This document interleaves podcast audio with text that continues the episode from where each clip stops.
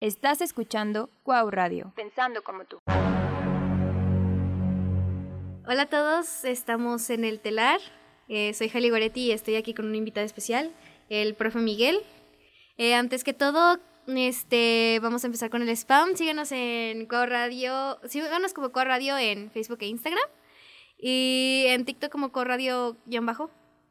Y ya, es todo. ¿Cómo está, profe?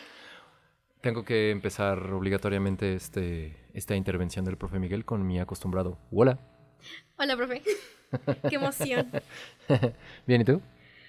Pues aquí andamos. El día de hoy, ya le había dicho, le había advertido que vamos a hablar de BTK, Dennis Rader, Rader, X, ese señor, Dennis, para los compas. Ah, muy graciosa la situación. Hay muchos chistes al respecto, porque era diseñador, bueno, no, no era diseñador gráfico, pero se las sabe diseñar gráfico, diseñó su propio, su propio este, logo para empezar a matar, pero ya llegaremos a eso. Ok, okay. nació en 1945 en Pittsburgh, fue el mayor de tres hermanos, tuvo una infancia completamente normal, este, no sufrió ni abusos, nada, o sea, fue normal, un niño promedio, iba a los scouts, iba a natación, o sea, también hacía como que actividades extracurriculares, era muy promedio, muy normal, a gusto. No hacía casi nada, o sea, y ya, pero algo que sí notaron sus amigos era que cuando pescaba, él pescaba las tortugas y las colgaba para torturarlas. Bien padre ese señor. Ok. y, es como el inicio de... Es la historia de inicio del mal, no sé. Matar animales casi siempre comienzan con eso. También hacía lo mismo con perros y gatos. Que los colgaba nada más para torturarlos. Fíjate que es una cosa muy curiosa porque hay... Fíjate, la...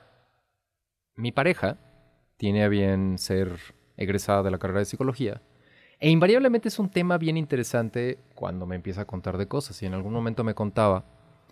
Y creo que dependiendo mucho de, porque como tú sabes, la, la psicología tiene diferentes ramas. ¿Sí?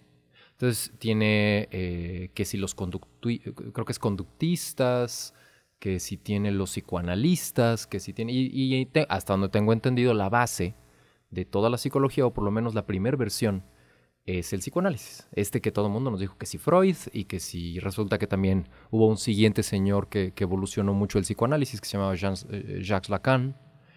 Y ella me cuenta que, porque, es, digo, evidentemente dentro de, dentro de su quehacer estudiantil, pues tuvo que hacer tareas y un montón de cosas y me, y, me tocó platicar un poquito acerca de, o bueno, un muchito acerca de ello y de que ella, de, ella me educara.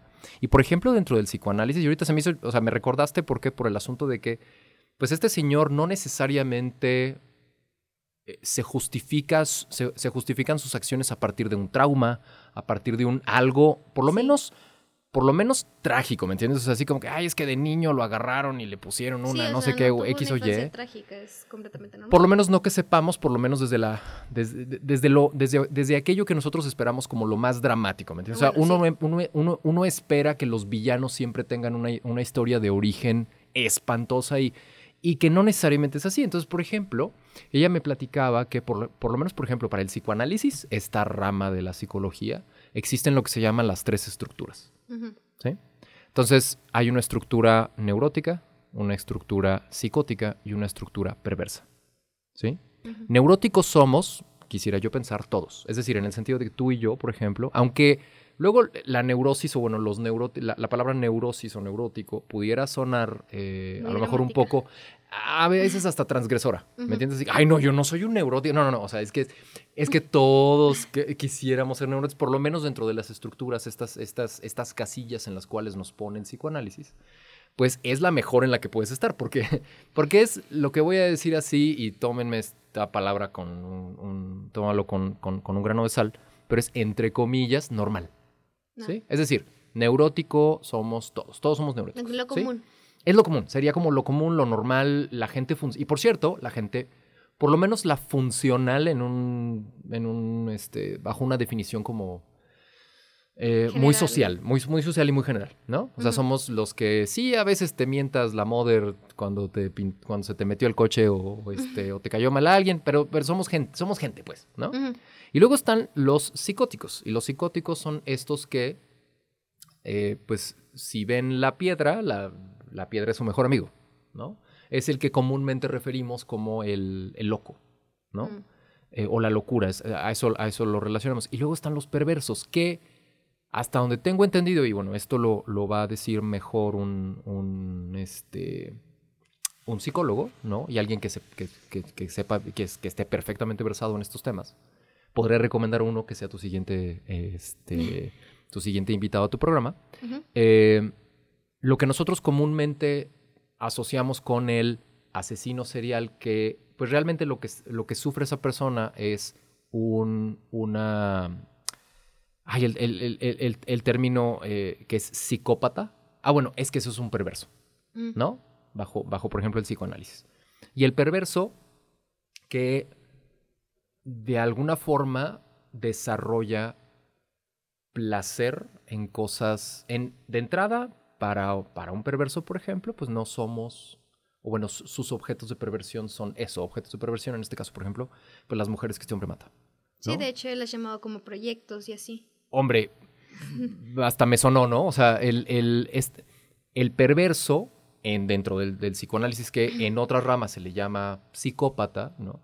Pues sí es entonces, o hasta donde tengo entendido, no soy un experto en el tema, pero hasta donde tengo entendido, pues sí es esta, esta persona que no entra ni dentro de la psicosis ni dentro de la, den- dentro de la neurosis y que pues tiene, le voy a decir así, apetitos especiales, ¿no? ¿Qué apetitos? Pues ya va a depender mucho de la, pues del individuo, ¿no? Y entonces, em, creo que tiene, y, y creo que todo esto tiene que ver mucho con los primeros, hasta donde tengo entendido, con los primeros, creo que son tres años de vida, en los cuales si se te trata de cierta forma, puedes irte por los diferentes caminos de las estructuras. Te vas o a la neurosis o a la psicosis o a la perversión, ¿no? Entonces este señor y bueno, otros tantos más que conocemos como, digo, ahorita está muy de moda este buen hombre de la serie, Jeffrey Dahmer. Jeffrey Dahmer, ¿no? Y que, digo, me aventé medio capítulo de la serie, que por cierto, es que es una serie producida por Ryan Murphy, me cae bien con Ryan Murphy. Pero, pero por ejemplo, está el documental que también está en Netflix y voy en el episodio 2 y, y cómo, como tú lo dijiste hace rato. Así que tú digas una infancia trágica que esperaríamos de alguien que pudiera No, considerarse un monstruo, pues no, o sea, tenía un hermano y digo, este vato, ¿no? O sea, no, no, no BTK, sino, sino este Jeffrey Dahmer. Dahmer, tenía, tenía como su hermano y a su papá, pero pues desde Sí, chavito o sea, empieza a demostrar cosas, Ajá, ¿no? lo único que tuvo malo, o sea, más trágico fue que sus papás se divorciaron y ya, es como que no. Y así fue- que tú digas que eso cree psicópatas, pues a lo mejor no, ¿no? O Yo sea, andaría bueno, bien digo, no sé- psicópata ahorita. No sé. Yo también. Ya bien, lo, bien lurias. Entonces este señor, desde chavito, empieza a demostrar signos de perversión, ¿no? ¿Qué dices, no? Empieza a colgar qué y qué. Eh, tortugas cuando Madre. iba a pescar con sus amigos y gatos y perros, que eso ya lo dijo después en su confesión. Ok. Este. Que esa es una parte padrísima, eso del asunto de cómo lo, cómo lo agarran. Pero bueno, no, no adelantamos la Es conversación. muy gracioso. Vamos, como dicen en la Buenos Aires, vamos por partes. Es irónico y hasta estúpido, ¿no? Sí. Ok. Ah, ok. él, ten- él empezó a desarrollar su sexualidad. Este, pues como cualquier preadolescente, todo el mundo lo hace.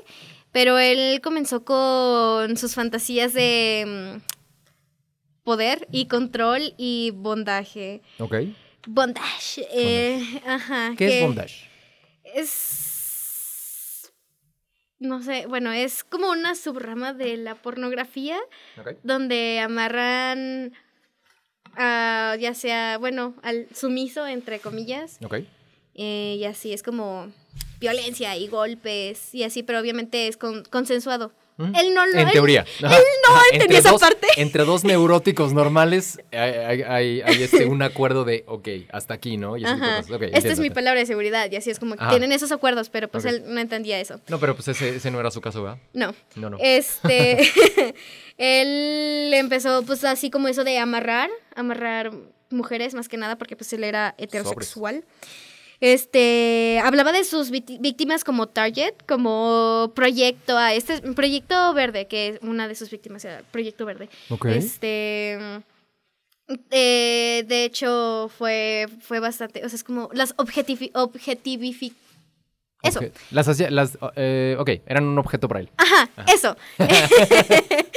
Eh, y él, o sea, las veía más que nada como algo así, ya, de un, un objeto, ya no, las deshumanizaba completamente, ya no las veía como personas, sino como un objeto nada más para darle placer. Este, eh, cuando creció, eh, empezó a robar calzones, eh, Ropa interior, ándale. ropa interior, se las robaba a sus vecinas y Ándale. luego evolucionó y los empezó a usar y luego evolucionó más y empezó a robar vestidos también y se los ponía. Y entonces eso se empezó a convertir como en parte de su método. Ajá, parte de su fetiche. Ok. Mm, Porque él empezó a crear un fetiche este, de eso. Y, em, eh, algo que también. ha- Hay una teoría, de hecho, que dicen que a BTK y sus papás se le cayeron de chiquito. Y que a lo mejor fue algo que. Algo que. Que influyó.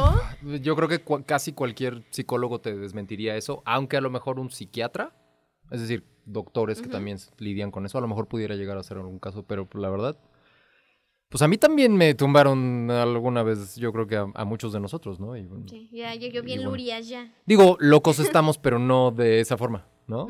Sí. Este, él empezó a, a desarrollar como sus fantasías y todo lo que a él le gustaba. Mm.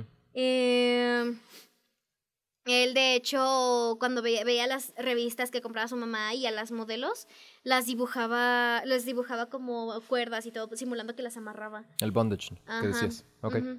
Este, Oye, ¿y sabemos si en su, si en su infancia fue muy religioso? Porque la Pues- religión va a formar parte importante Sí. de su vida posterior. Era luterano, él lo criaron como luterano, él iba a la iglesia y todo. Y fue, de los scouts, así que es como que formaba parte de... Ay, donde lo enseñaron a amarrar gente fue en los scouts. Hazme Sí, el re- chiflado favor, me Y luego... carga el payaso. Pero lo que pasa es que, ok, eh, para nuestros escuchas, eh, ¿qué significa BTK? Eh, lo tengo aquí, permítame, da, Significa bound, torture and Kill. kill. Bound, Amarrar amarrar, torture, torturar, Y kill matar. y matar. ATM Entonces, en- ah, de- mira qué chistoso en español sería. toda muy bien. máquina. A toda máquina. Ese chavo es bien ATM, ¿no? Pero es este atar, torturar y matar, ¿no? Sí, Ok. ay, muy gracioso él, muy, muy creativo, mi compadrito. Eh, te- dice él que en su confesión que cuando estaba chiquito, eh, una vez vio a su, a su mamá, se le atoró la mano en un sillón y, se, y no la podía sacar y se asustó y estaba, o sea, le dijo a Denis de que, oye, llámale a alguien porque se me, se me atoró la mano.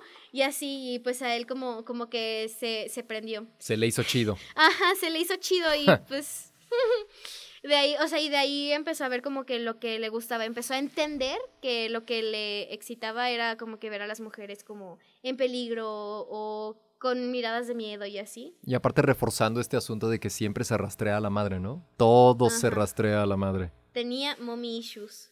Es- todos tenemos, pero... Pero... Más- más- Pero ajá. hay quien tiene más que otros, ¿no? Ajá, otra vez le, le dieron la razón a Freud. ¿O no? sí. En los 60 se salió de la universidad y entró a las Fuerzas Aéreas. Mm. Eh, fue sargento, sí. Luego le, di- le dieron, en los 70 se le dieron de alta y se Mm. casó. Este, luego consiguió trabajo. En el, 70 di- en el 75 tuvo su primer hijo y en el 78 su segunda hija.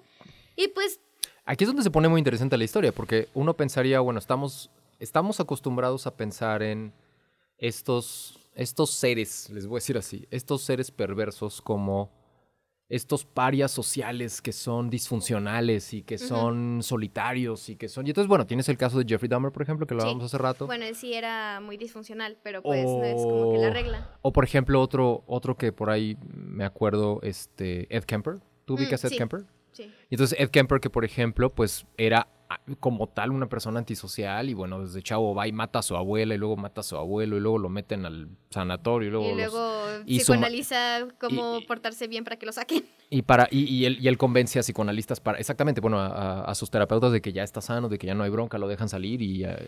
pero, es, pero es un ser socialmente disfuncional. Por lo menos estos, y luego están estos otros que son absolutamente funcionales, ¿no? O sea, está este cuate y está este otro hombre, este, ¿cómo se llama el que interpretó Zac Efron en una ¿Bundy? película? ¿Ted Bundy. Que oh, novia, O amigos... sea, tuvo, se casó, tuvo una Este, hija. digo, O sea, y, y, y, y, y por un lado, y entonces ahí entra esta parte de que este vato se casa, tiene hijos y vive una vida ¿Normal? relativamente, lo que vamos a decir, normal, ¿no? Sí, o sea, pues como que de día era una y de noche otra, pues de día era un buen padre, este se dedicó a su trabajo y a sus hijos. Este, de hecho, en un- una vez se salió de un trabajo y luego entró a otro que era alarmas, este ponía instalaba arma- alarmas, este, Mangos para las casas y así, y eso le ayudó bastante para a meterse en las casas de la gente. Me carga el payaso. para desactivar las alarmas y ver los puntos débiles de las mismas. No, si en la vida no hay consecuencias. Digo, perdón, no hay coincidencias, chavos. No hay. No. Pues, no. Ok. ¿Sabes a quién le pasó algo parecido? Digo, no sé los detalles específicamente, pero aquí en México existía un, todavía existe todavía, un comediante que se llama Platanito. No lo vi. No, creo, estás muy chava para acordarte. Pero Platanito, en un canal de cable que se llama Telehit, tuvo mucho tiempo un programa. Y hasta donde tengo entendido, la, yo creo que la idea de asesinos seriales aquí en México es muy, muy rara. O sea, no casi. O sea, tienes como a la mata viejitas y ese tipo de cosas. Pero es, es muchísimo menos que en Estados Unidos, en Canadá, etcétera. Sí, es que no sé. Es que una cosa súper rara. eh, Aquí sí está más normalizado. Pero no, ok, pero aquí en México, bueno, hasta donde tengo entendido, y digo, alguien con, con alguien que sepa de seguridad pública va a saber más. Pero aquí en México, es decir, estamos hablando de asesinatos sin motivo lógico, ¿me entiendes? Mm. O sea, en México se mata, por supuesto que se mata. Con motivo, Mm, Bueno, ¿sí me entiendes? Que si el narco, que si crímenes algo? pasionales, que si lo que sea, ¿me entiendes? O sea, que si me pusiste el cuerno y ya sabes, no, no falta el idiota. Pero, pero hay una razón, le voy a decir entre comillas, lógica. ¿sí? Para que la persona vaya y haga eso. Pero no esto, ¿sí? Mm. No sé, si, no sé si ubicas. En Netflix hay una serie de, de televisión padrísima que se llama Mindhunter. Sí lo ubico, no lo he visto, pero sí lo ubico. Maravillosa. eh, eh, producida y algunos capítulos dirigidos por eh, uno de mis directores de cine favoritos, se llama David Fincher. Ah, sí, sí, sí. Fincher que ha hecho películas como Seven. Digo, si, si quieren hablar de este tema, Seven, ¿no? Seven, la, la chica de tatuaje de dragón, etcétera, etcétera. Y entonces en esa serie, más o menos, digo, por supuesto es un drama y, y está, está basado en hechos reales. No es exactam- exactamente como pasaron las Nomás cosas. está basado. Está basado en cómo es que el FBI en Estados Unidos empieza a considerar la psicología y la psiquiatría como herramientas para intentar combatir y aprender aquellos a los que ellos llaman algún tipo de asesino sin motivo. Mm, ¿sí? Y la serie es muy interesante de entrada porque es, va, va más o menos así.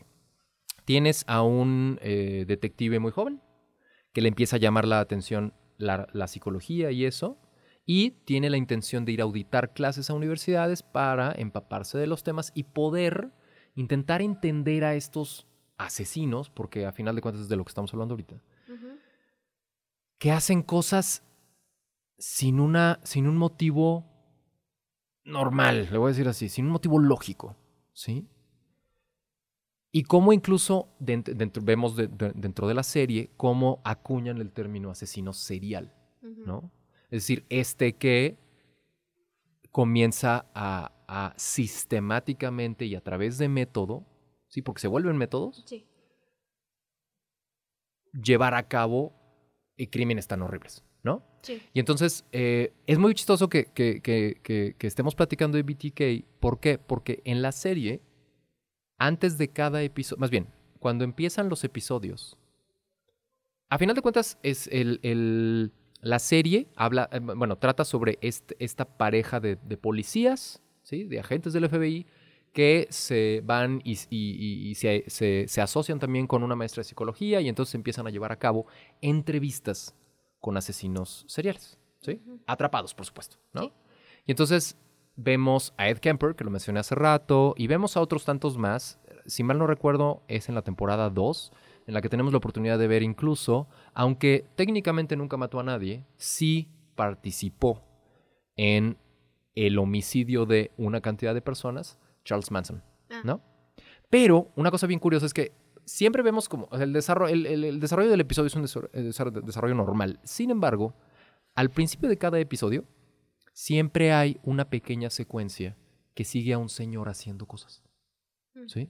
Es un señor de bigotito, de lentes, medio peloncito, que, por ejemplo, en un episodio va en su camioneta y va pasando por una escuela. Hasta ahí.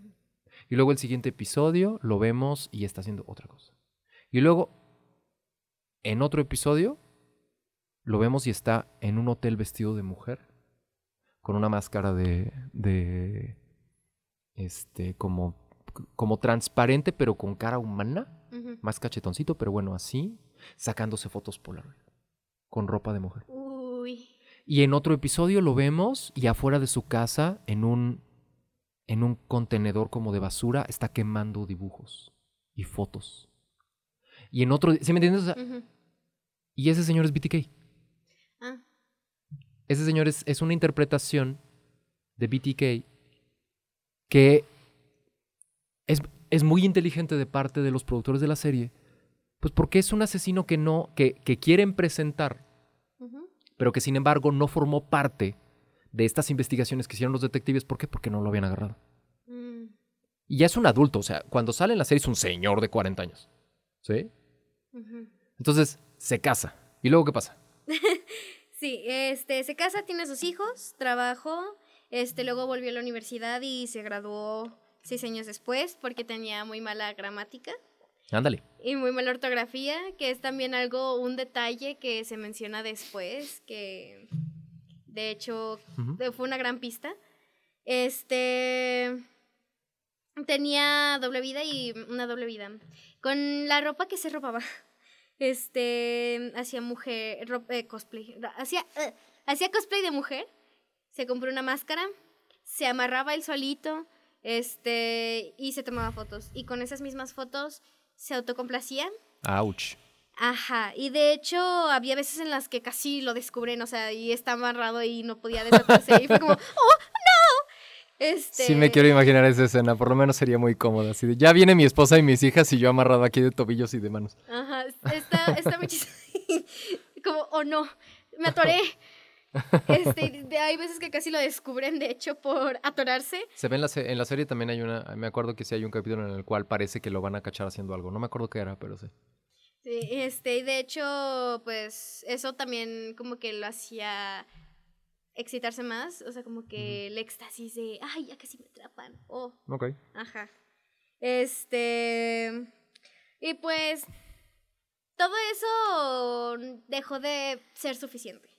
Eh, luego, pues lo despidieron de su trabajo. Y antes de. No sé, lo despidieron de su trabajo y pues ya no tenía nada que hacer. ya se quedó sin qué hacer, este señor desquacerado. Así que lo que empezó a hacer fue irse por las calles de este, no sé, un- por calles de universidades, fraccionamientos, este, lo que sea, así como para ir viendo proyectos, sus futuros proyectos. Este, pues, o sea, mujeres, o sea, veía mujeres y a uno se le hacía linda y, dijo- y decía, ah, mi proyecto, quién sabe qué.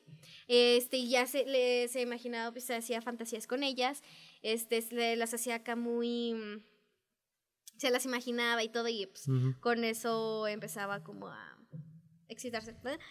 Ok. Este, y luego pues comenzó ya a desarrollar su personalidad BTK. Ok. Este, y lo que hacía él para, o sea, antes de matar, lo que hacía era dibujar a las Mm, a las chicas este amarradas y así. O sea, hacía sus propios dibujos, se hacía sus propios cómics. Arre. Este Ok. y también empezó, comenzó a trabajar en su logo, porque se hizo un logo. Mm, Porque ¿quién era su ídolo? ¿Tú ¿Sabes? No, no me acuerdo. Suspenso. No, el asesino del zodiaco. Ah, con De hecho, razón. su, su. Digo, me voy a adelantar un poquito de lo que sé, pero. Esta idea de empezar, de empezar a comunicarse con las autoridades a través Ah, de cartas y eso cartas. es inspirado En el en, al- en el asesino del zodiaco. Zodiac. Yes. También voy a hacer un capítulo de él. Ok. este. Ese sí nunca lo agarraron. No, y pues si sigue sin saber. O sea, dicen que ya lo descubrieron, pero pues Eh. quién sabe. Ya está muerto. este, bueno. Su primera. sea, ya comenzó con. Ya. Entonces hizo sus dibujos, sus fotos y se empezó a excitar. Luego pasó al siguiente nivel. Matar. Este, ubicó en una de sus muchas idas a la calle a, a hacer este trolling, que es como ir a ubicar sus víctimas y así, así se, se le dice. Este, mm, empezó, o sea, Julio Otero, ajá, su primera víctima, Mm. se acaba de mudar, este, mm, y pues él lo que hacía era seguirla, o sea, disimuladamente, la seguía y veía su horario, veía lo que hacía todo el día y todo para comenzar a hacer su plan, para... pa- Para hacer todo lo que él quería hacer Ajá. con ella. Este, de hecho, pues se hizo un horario, este, y pues las mejores maneras de entrar a su casa y cuáles eran los mejores ángulos y todo. Este, ah, y se, y cada, de hecho, cada asesinato que él hacía se hacía como un kit, como lo necesario para ir a matar a alguien. Mm. Y pues a veces llevaba, o sea, llevaba en distintas maletas y así. Pero pues llevaba como que su cuchillo, su, su pistola, sus cuerdas, su quién sabe qué. O sea, llevaba como que todo lo necesario. Por ni modo que le faltara algo, no, no vaya a ser. Aunque tuviera que ir a la ferretería a las 12 de la noche, pues no. Pues no. Y de hecho sí, sí, sí, sí se le olvidó una vez. Estuvo muy gracioso. Ok. Este. Bueno, el chiste es que entra a la casa por la puerta de atrás porque la habían dejado abierta porque uno de los hijos de Julie se este, había sacado a pasear al perro. Mm. Se, se mete y ve que Julie no está sola, que están tres de sus hijos. No, están dos de sus hijos y su esposo. Y era como, Oh, oh. esto no salió, eh, no, no le salió. Y pues ni modo que se saliera, es como que me equivoqué de casa, uno, no. Él dijo, pues ya, ni modo. Este, mm, le- nada le salió, o sea, no le salió nada como lo había planeado. Así que lo que hizo fue mm, decirles, ah, soy un criminal muy buscado y pues los voy a aceptar, ni modo, tocó. Este, y pues los amarró. Este, a- al hijo chiquito que había sacado a pasear al perro y a su hija de 11 años, este, y al esposo, los amarró. Y los puso en un cuarto y a Julie se la llevó a otro cuarto. Este, mm, eh, pues ya, el chiste es que fue algo muy, ah, como, como de serie animada. Es porque, primero, los amarró. ¿Sí? Este, y se quejaban como que, ay, es que está incómodo, ay, es que, por ejemplo, el esposo se había roto una costilla y, ay, es que me duele la costilla porque me la rompí. Y pues el, o sea, Viti que hasta le puso una- un, cojici- un cojincito para que no le, no estuviera incómodo y así. Ay, encanto. Qué horror. Pero pues, y luego. este, y así, pues, según yo, lo hizo más como por perfeccionista, como, esto me tiene que salir así bien, porque ya me salió mal, ahora me tiene que salir bien. Ok. Ujú. Ok. Era una persona muy perfeccionista. Este. de hecho, estuvo muy gracioso porque quiso. Este. Les puso una bolsa a todos. Sí, o sea, lo- los quiso asfixiar para matarlos. Y luego el señor se quitó la bolsa. Y luego el niño se quitó la bolsa. Y luego también Julie se quitó la bolsa en el otro cuarto. Así que luego iba por una bolsa y lo amarraba. Y luego iba con la otra. Pero luego el otro se desató. Y luego. ah, todo un caos. Fue un desastre. Pues sí, Ajá. su primera vez. Sí, ni modo, pobrecito, es su primera vez, siempre son incómodas. este, ay, y, o sea, ay no, fue muy, ah, muy desastrosa su primera vez, pero pues los terminó asfixiando a todos, los mató, Es decir, no nada más mató, la mató a ella, también a la familia. ajá. Ay, hijo de su Pink Floyd. Este. Este. Se llevó un reloj y se llevó, creo que unas llaves o algo así. Y pues se lo llevó como trofeo y ya. Pues dijo, ¡ay, qué excitante! ¡Ah! ujú". El chiste Mm. es que se amarró, no, creo que a Julie no la amarró, porque lo que hacía él después de matar a alguien era amarrarla y pues autocomplacerse, porque lo que él no, o sea, él nunca abusó sexualmente así directamente a sus víctimas. Jamás cometió necrofilia, sino solamente se O sea, autocomplacía. No violó a alguien y tampoco hizo vivo o muerto, le voy a decir así. Ajá. ¿No? No. Este, él nada más se autocomplacía con lo que había hecho, su obra de arte. Este, tres, este, tres meses después, Mm. eh, también volvió a, a querer asaltar a alguien, pero tampoco salió como se lo esperaba, porque se metió a la casa de la chica y la chica no estaba sola, iba con su novio. Este, o sea, de hecho, de hecho ahí él esperó a la chica que llegara y todo porque ella también tenía, era uno de sus proyectos.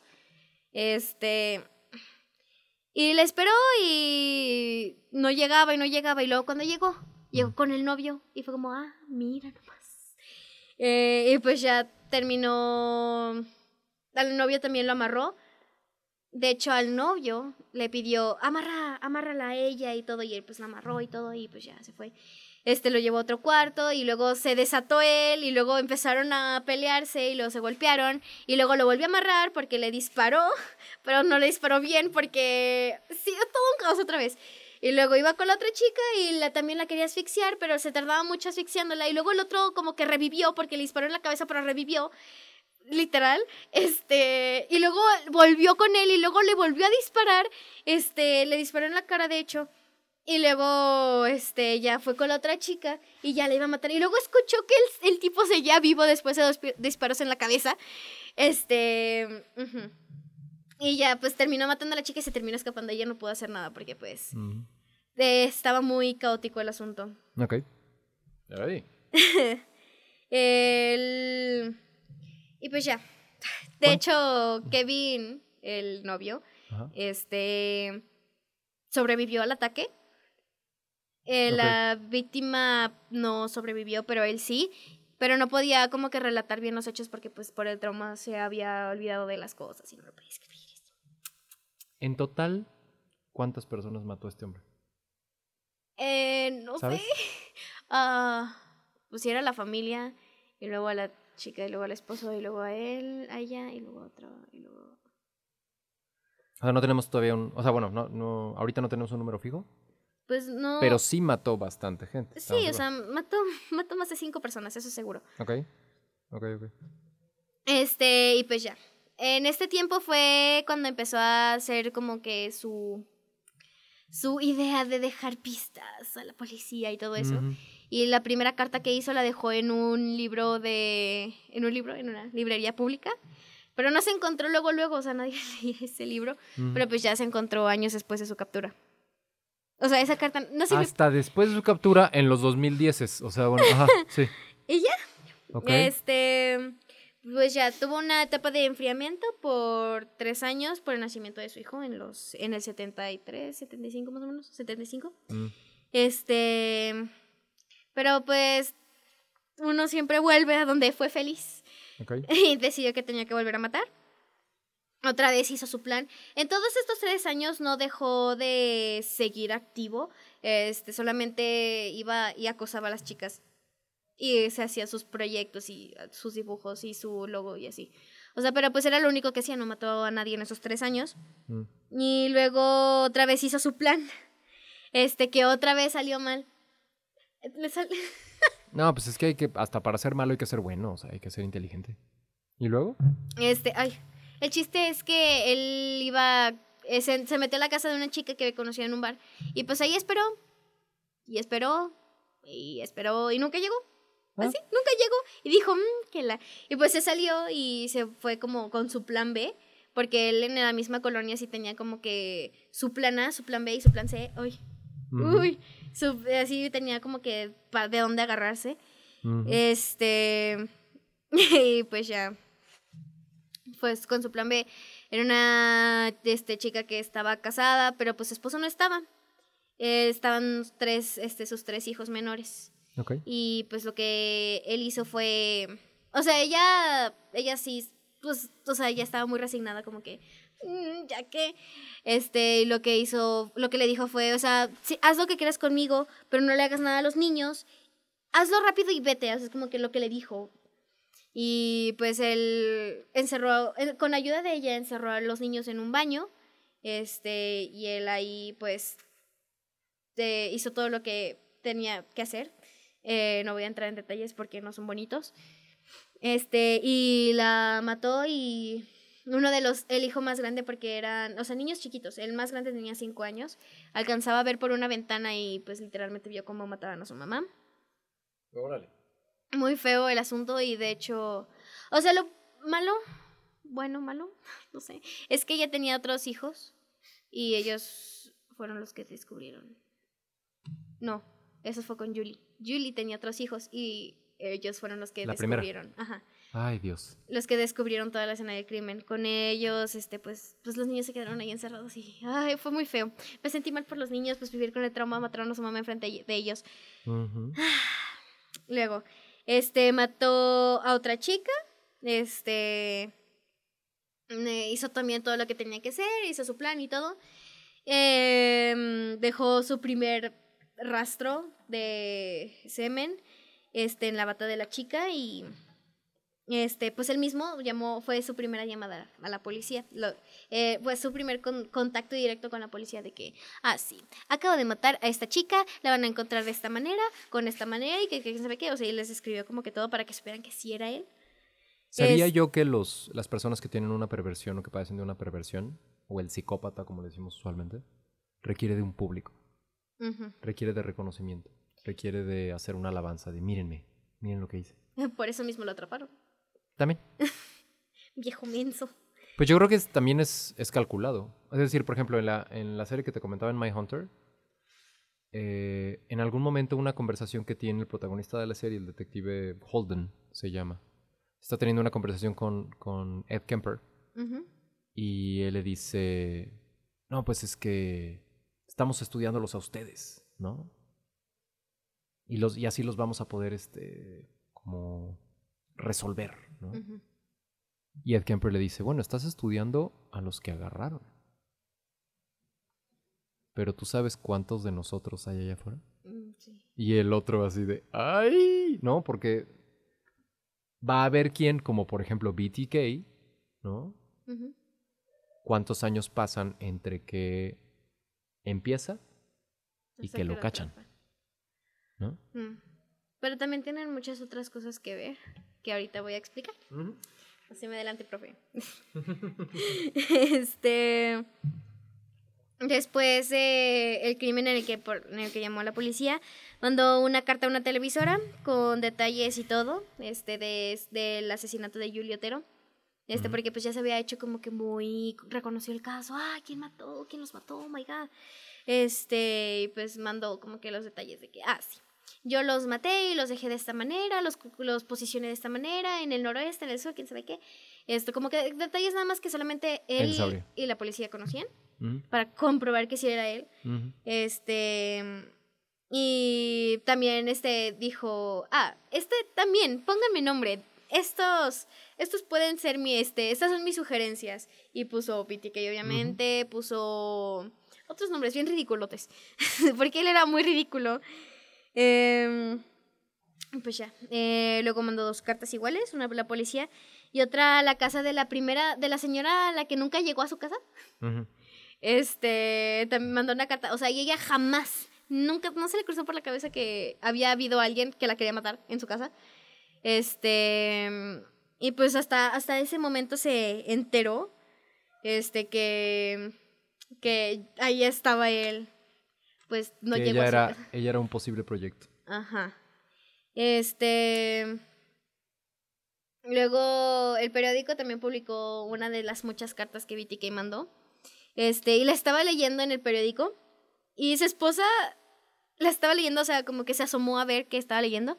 Y luego vio la carta y la estaba leyendo. Y luego dijo: Ah, mira, este, tú también te equivocaste en este, te- este, escribe mal esta palabra igual que tú. Y él dijo: Mm. Uy. Y de hecho sí se cuestionó como si matara a su esposo, ¿no? O sea, sí, como que lo pensó. Porque dijo, uy, ya me descubrió, ¿qué va a hacer de mí? o no, pero pues nada más fue como que ese detalle chistoso de que no sabe escribir. Este, después, este, después de su último asesinato, que no fue el último último, sino fue el último después de un largo tiempo de espera.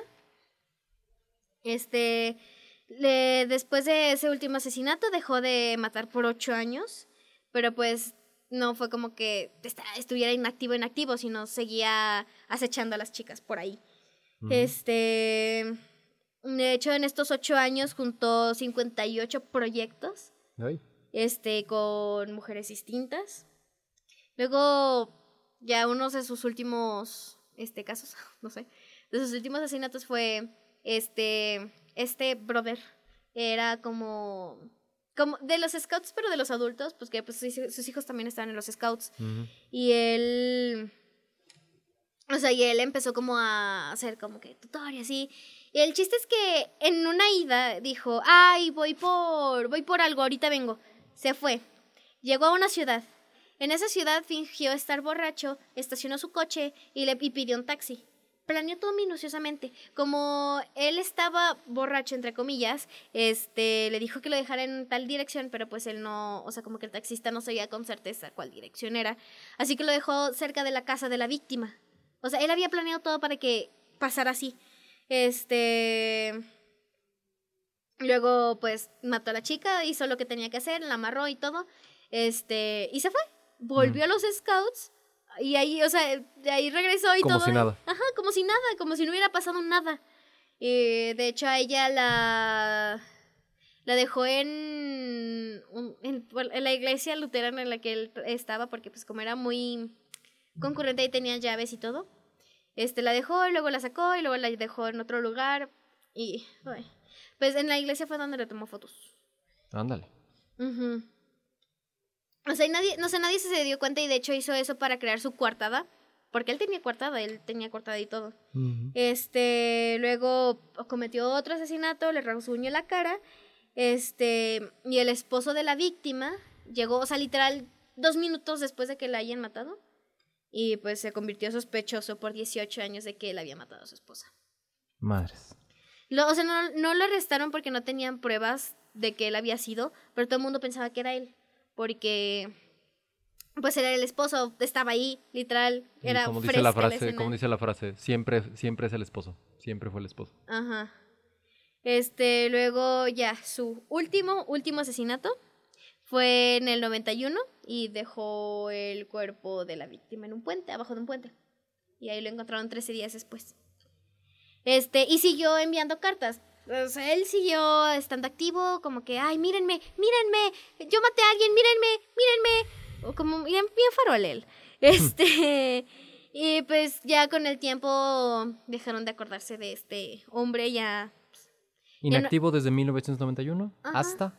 Como el 2004, pero no, no matando, sino volvió. Ahorita te cuento. Bueno. este, ok dejó de. Dejaron de ver a BTK, o sea, ya se dejaron de acordar, ya, ¿qué será de él? No, pues quién lo sabe. Que, lo que se considera un, caso frío, un cold case. Sin resolver. Este, y pues ya él eh, volvió a su vida normal, se volvió este como presidente de la colonia o algo así, como policía. Tenía derecho a multar a la gente y se la pasaba castrando a todos sus vecinos, a nadie le, le caía bien. Este. Y lo despidieron de. O sea, lo despidieron del lugar donde instalaba alarmas. Y por eso se hizo policía. Le pagaban y todo. Este, multaba gente y así. Y pues dejó de mandar cartas cuando lo despidieron de su trabajo. Este, y en el 2004, el periódico local publicó un artículo que se tituló BTK, que es un solve o, ajá, no sé cómo se pronuncia porque soy mala en inglés. ¿En qué, perdón? Eh, BTK, eh, caso sin resolver. Ah, unsolved. Ah, lo dijiste súper bien. Este, gracias. Y pues ya, ahí en ese artículo decían, ay, pues a lo mejor se murió o lo agarraron, porque pues no hemos sabido de él como en 30 años. Este, ¿qué será de él? Pues solo Dios sabe. Este, y o sea, de, de hecho, él, este, se enojó porque ah, chis, yo no estoy inactivo. Como que, no sé. Ok. Es Se decir, ofendió. eso lo, lo- le despertó a, de cierta forma, regresar. Mm, sí, más o menos. Uy. Ok. Eh, luego, pues, o sea, la él se enojó eh, y pues él como que salió otra vez, mandó una carta al periódico diciendo que siga vivo y libre. Este, como prueba mandó una licencia, la licencia de conducir de su última víctima, o sea, una copia. En el 2005 mandó dos paquetes. Era... Ay, muy tonto él. Ok, el chiste es que uno de los, pa- de, los paquetes eran cajas de cereal por Serial Ajá. Killer. Ajá. Ajá. Muy Qué, bu- qué buen chiste, por cierto. Este, uno era Special K y Ajá. puso BTK con Ajá. la que, ajá. Y adentro, adentro venían unas notas y una Barbie amarrada simulando como que sus asesinatos, uno de sus asesinatos. Ajá. Y la otra, en la otra era como Totis o algo así, no me acuerdo del nombre de la marca. Y con la T, BT, TK. ajá, Ujú. cerró la T. Este, y la llamó como Boxtagram, como Telegram, pero en caja, Boxer, Ujú. muy tonto. ok. Box Telegram. Ay, no. este, en esa tenía, este, notas y también tenía, venía un floppy, no sé qué sea. Y bueno, era Ok, como te un- explico yo qué es un floppy. Ok. Porque, ay, bueno. Ok. Eh, antes de que existieran las memorias USB, ¿sí? La forma en la que nos compartíamos información era, les decíamos, son disquetes, ¿sí? Básicamente es una pequeña cajita más o menos de unos 10 centímetros por 10 centímetros, que adentro de esa cajita, muy, muy, 10 por 10 de, de, de ancho y alto, de profundidad, menos de medio centímetro, a lo mejor medio centímetro, Ujú. ¿sí? Piénsalo así, eran los, los, bueno, sí, adentro de, de esa cajita, adentro había un pequeño disco de cinta magnética, como la de los cassettes, Ah, ¿sí? sí. Pero a redondita. Entonces, haz de cuenta que ahí se almacenaba información como si fuera un, piensa en un CD, un DVD. ¿sí? Pero hecho de un plástico muy em, flexible. ¿sí? Que sería el plástico de las cintas magnéticas. Sí. Entonces, uno de esos, ¿sí? Podía contener hasta 1.4 megabytes de información. Bien poquito. O sea, nada, ¿sí? Nada para estándares actuales, ¿me No, ni una canción. No, no, bueno, déjate una canción, ni una foto de tu iPhone. Ay. Entonces, esa era la forma. Este cuate manda ese paquete, ¿sí? Pero la clave está en que, a final de cuentas, lo digital funciona con ceros y unos, ¿correcto? ¿Sí? Y en una cinta magnética o en un disco duro o en algo que tenga capacidad de almacenar información digital, pues no necesariamente cuando le das a eso borrar un archivo, se deja de existir los ceros y los unos Mm. en, en el espacio físico del, del medio. ¿sí? Ahí siguen, nada más que se borra como el directorio que dice de aquí a aquí está tal cosa Mm. y es esto. ¿sí? Y entonces, El chiste es que venía un floppy diciendo como eh, es el, el archivo era nada más esto es una prueba y ya. Este, en ese floppy venía toda la información porque pues así como dice usted, o sea, cuando decía que pon- que eliminaba algo, no eliminaba nada, venía toda la información. Venía en dónde se había editado, dónde se había escrito, Ujú. cuándo y por quién. Así que, o sea, literal, él se entregó solito. básicamente lo agarran por un descuido, Ujú. Por no saber usar la tecnología. por no saber que cuando tú borras algo no se borra realmente. Bueno, tienes que hacer un proceso que se llama formateo. Y además un proceso de formateo no garantiza que siempre se borran las cosas porque hay diferentes tipos de formateos. Ujú. ¿sí? Es decir, de borrar completamente un medio digital. Lo que yo sabía, corrígeme si estoy, si estoy mal, porque de entrada yo sabía que él era pastor de una iglesia luterana. A esas Eh, alturas. Sí. Y entonces el, el- el floppy, el Ujú. disquete, era de la computadora de la iglesia, donde Sí. él era el pastor. Y entonces encontraron un archivo como Word, un archivo de texto que tenía el membretado de la hoja membretada de la iglesia y decía iglesia luterana de no sé qué, bla, bla, bla, bla, bla, bla, bla. Y así es como... Y por cierto, creo que incluso hubo una... En la carta él preguntaba, ¿está bien si mando mi siguiente información en digital por un disquete? y la policía contestó, claro que sí, pero sabiendo que podía en el, en, en el medio digital, podía haber una, una pista de quién era. ¿no? Sí, él muy tonto, no, no le sabe, no le sabe la tecnología. No le pues- supo como buen señor, como buen baby boomer. Y pues nació en el 45, así que sí. Tenía como sesenta y tantos años ahí. ¿En 2005? Sí, más o menos. Ajá. Sí, sesenta y tantos años, así que pues ahí ya Sí, no era lo suyo. lo descubrieron, lo arrestaron, fin. Y confesó, por cierto. O Sí, sea, él de hecho, nunca negó él- sus crímenes ni nada, ¿va? No, él dijo, ah, sí, yo hice esto y pues todos los detalles que se saben fue porque él los platicó. O sea, toda su infancia, todo, o sea, por ejemplo, el, el asunto de la mamá atorada en el sillón, él lo platicó. Este, o sea, y todo, como que él platicó todo, fue muy abierto con la información con la que, o sea, que compartía y todo. Pues, Bueno, ese señor. pues. Bueno, sí, ya, ya terminé. Transmitimos desde Universidad Cuauhtémoc en Aguascalientes, el canal de podcast de Escuela de la Creatividad. Somos Cuau Radio, pensando como tú.